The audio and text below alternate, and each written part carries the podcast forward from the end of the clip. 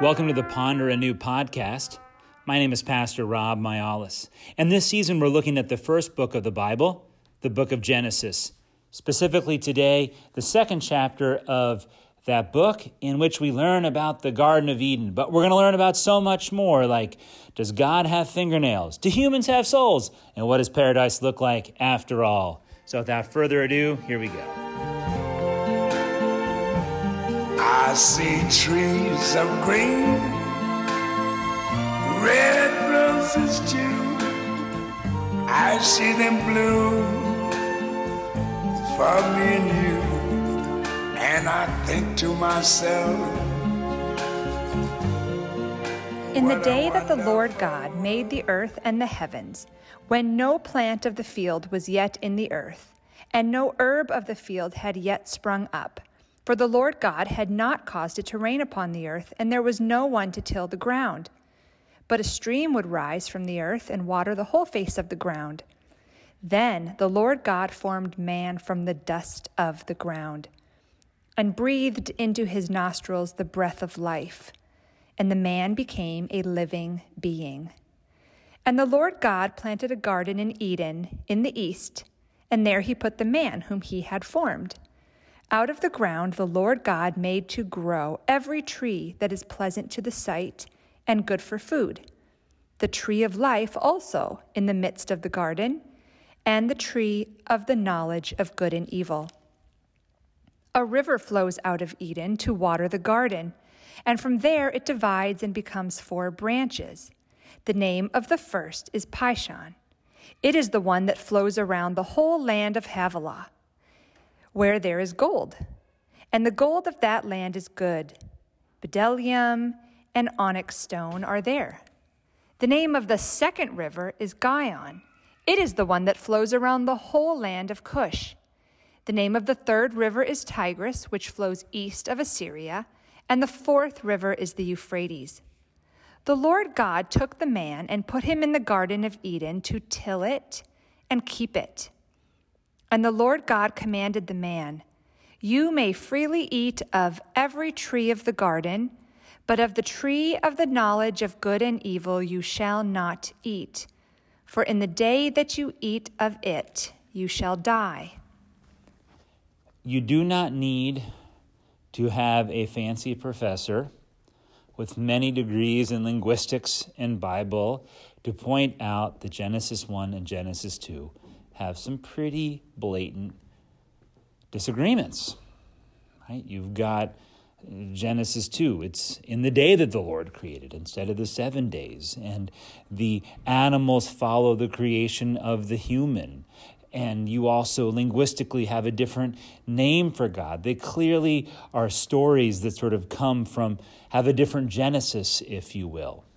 So let's make the not too large rational assumption that the people who put together the Bible understood this obvious contradiction, yet chose to have these two stories um, open up and form their foundation for the Torah, the first five books of the Bible, and really the whole uh, Hebrew Bible. And, and they're aware of this and these contradictions, and yet they put them together. Why is that? Well, I think what's going on is that in Hebrew, you don't rhyme on sounds because, again, sounds in Hebrew, uh, there's not, most words end in a similar sound. Uh, so you don't rhyme on sounds, you rhyme on meaning. So, for instance, in Psalm 51, create in me a clean heart, O God, and renew within me a right spirit. Or Psalm 23, the Lord leads me beside still waters, he makes me lie down in green pastures.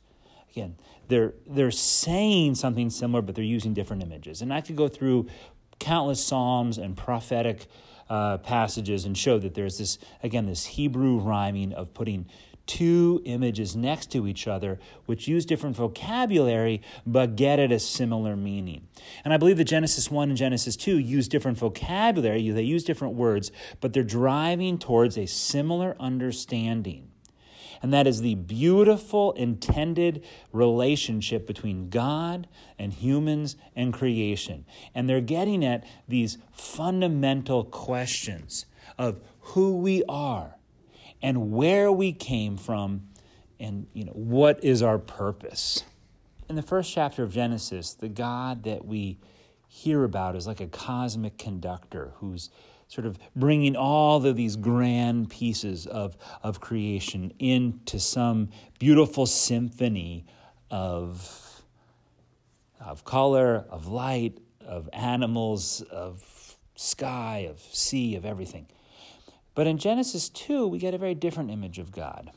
And the image of God is, I almost picture God in Genesis 2 wearing overalls and kind of just walking around and, and willing to get God's hands dirty, right? There, there's sort of dirt under God's fingernails in Genesis 2. Uh, for it, it, tells us that the Bible uh, tells us that the Lord God formed man from the dust of the ground. And just that willingness to get to get dirt uh, in the fingers. And, and I think that then can, so this is this beautiful connection now between God, creation, and humanity, right? God digging down into the, the dirt of the soil to create humans. And that connection is linguistically, uh, we don't see it in, Hebrew, in English, but the word for uh, man there is Adam, right? in Hebrew, like Adam. And the word for ground or dust there is Adamah. And so there's this literal way in which the, the Adam comes from the Adamah. Maybe in the same way you could say the human comes from the humus, or the, uh, the hummus sounds like the chickpea thing. But um, so th- th- there's this connection between the word for human and dirt in, in Hebrew uh, that we miss. But so God is, is calling forth here from, from this. And I've been inspired by this image of God forming humans uh, out of the dirt.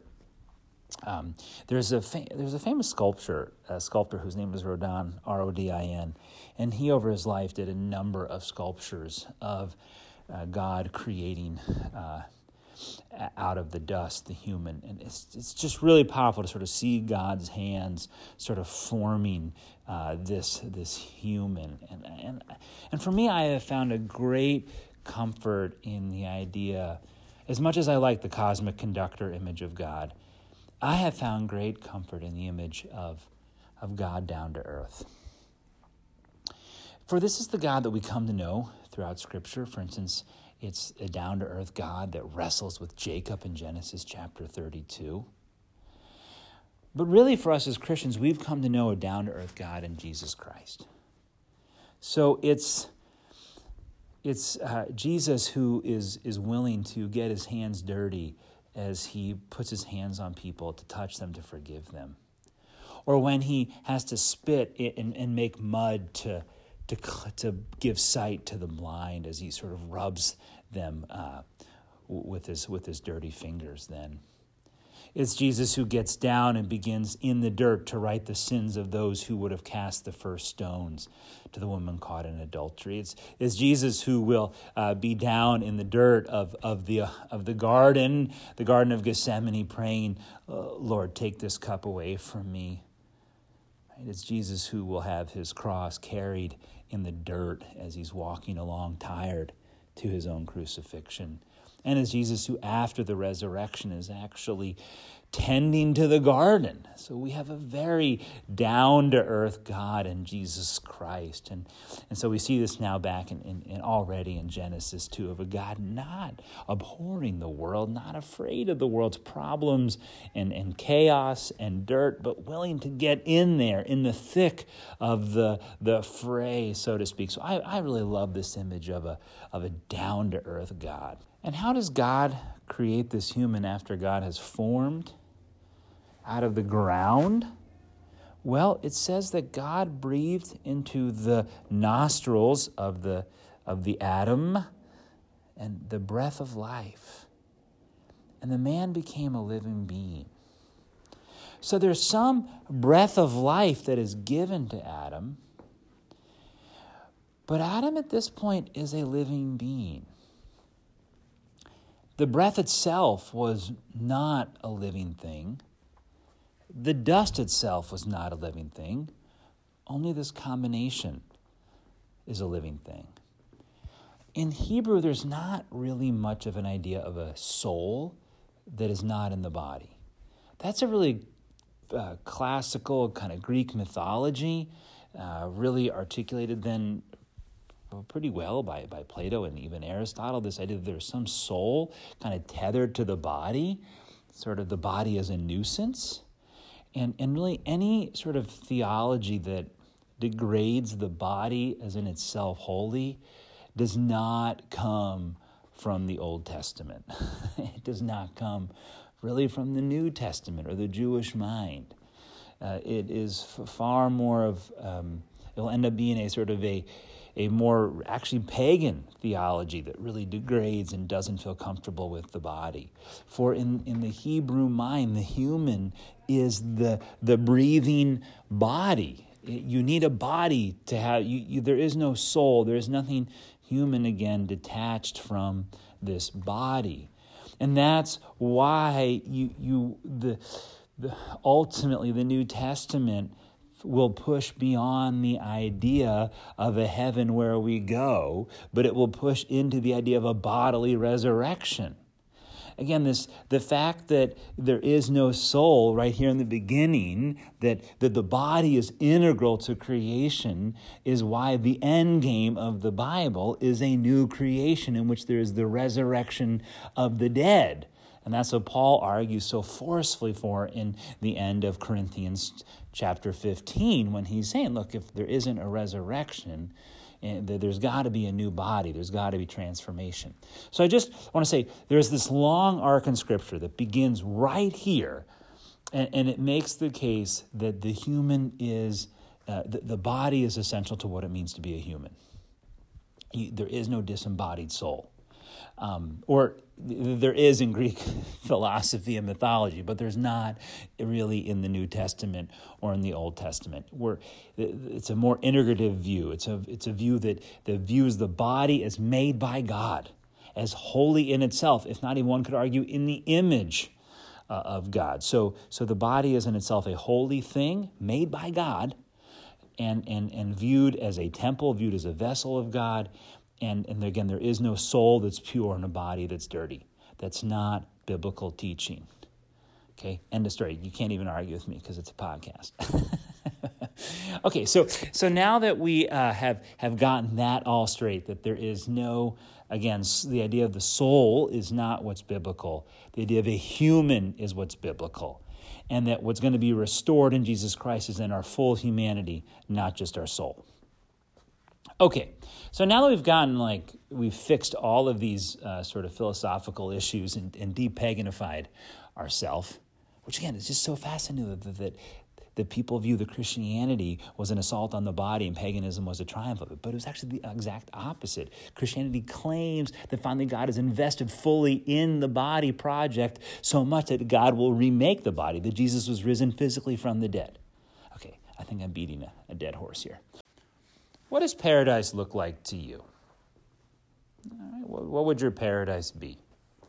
I think for many of us, it, it might look something like Eden, but you know, there probably would be yeah, some good vegetation, you know, food aplenty, hopefully some, you know, good friends or something. But again, what, is, what does paradise look like to you? In Scripture, there's some emphasis on what the Garden of Eden looks like, but there's actually not a lot of detail about it. You know, we know that there's trees. Uh, in fact, there's two specific trees, and we know that um, there's it sort of gives these uh, rivers sort of locations, but we really don't know very much about what it looks like. And why is that? Well, I think what it is is because what the Bible actually wants to talk about in terms of paradise is not the specifics of visually what it looks like, but spiritually what it's about. And, and really to kind of think what claims does it make, Genesis chapter 2, about the fundamental relationship of us and God and the created order, the rest of creation. And that's where it actually spends most of its time describing what's happening. So, for example, in Genesis chapter 2, we learn that we don't know all their names, but we just know that out of the ground the Lord God made to grow every tree that is pleasant to the sight and good for food. Well, that reveals a huge ton to us because what that tells us is that in the Garden of Eden, there's plenty of food. Adam doesn't have to worry about having enough to eat. Right? In the in the the way that life ought to be, there isn't scarcity, there isn't drought, there's there's enough for us.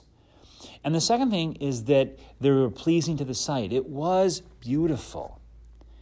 And, and part of creation is meant to be beautiful. And then the job of humanity then is to observe this beauty and in observing it to praise our Creator. This is something that gets pretty close to an ability that humans have that other animals don't. You don't see a lot of other animals looking at the sunset in artistic awe the way that humans are in awe of what it is. Humans have the capacity for awe and wonder before the rest of creation. So, so what are we learning already here? Well, what does it mean to be in the garden? What does it mean to be in paradise, the way that life ought to work? Well, first of all, that humans should honor our Creator by celebrating the beauty of creation. And that secondly, we're going to be taken care of. We are not the creator, we are the created, and we are to be taken care of by God. Yet, there's also this seemingly bizarre, incongruous, strange thing that God says in verse or the, in verse 15, we're told that God took the man and put him in the garden. That sounds good. To till it and to keep it. That work was actually part of the original plan. Work is not a bad thing. Work is not at first a curse. Work is a gift. It's a gift that that's that this is what it means to be in the image of God. We work, we tend, we use the gifts that God has given us for other people. And I can tell you this is a lifelong need we have, even among retirees, for us to use that which we have for some purpose beyond ourselves. And that can become uh, distorted, it can become just oriented for the wrong things, or it can become too stressful. But there is a fundamental human need to, to work, to create something to use, again, the skills and gifts which we have. So, in the original, in the ideal, in the garden, in paradise, we are working, but uh, it's not by the sweat of our brow, and it's simply an expression of our being made in the image of God. Okay.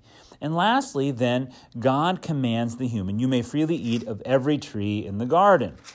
And then there's instructions which trees not to eat two things here. First of all, God is giving uh, commands, and, and that means that God has a sense that there always was sort of a need for order, that there, we ourselves as humans, even in the garden, couldn't figure it all out. There needed to be a divinely imposed structure on us.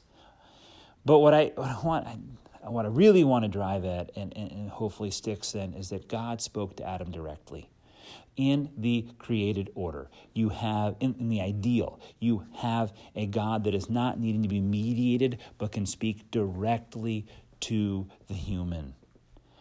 And, and so you think about this, this God then who's, who's literally in God's fingernails forming the human out of dust and then speaks and, then provides. So what a what a beautiful generous image of God as the creator and then Adam as the created is, is doing the work of God in, in, in his work in the image of tending to that which God has given. And then there's uh, this awe then before creation. As creation is uh, glorifies God, but humans participate in that glory by, by just reflecting on it and praising God for it. Now, there's one other part of the garden, and that is um, Eve. And we're going to get to her next time in the podcast as we sort of fill this out. But I wanted to reflect with you today um, on, on why Genesis 1 and Genesis 2 sort of have this conflict between them. And then uh, this really down to earth God burst our bubble on the thought that humans have souls, that it's actually the whole package that God cares about. And then to start to flesh out a little bit what is this paradise? What does this relationship uh, really look like? Uh, between us, God, and, and the world. So hopefully that's enough for you, and I hope you uh, go out and, and can relish this day, uh, the, the world that, that God has, has made, and uh, give praise then to your Creator.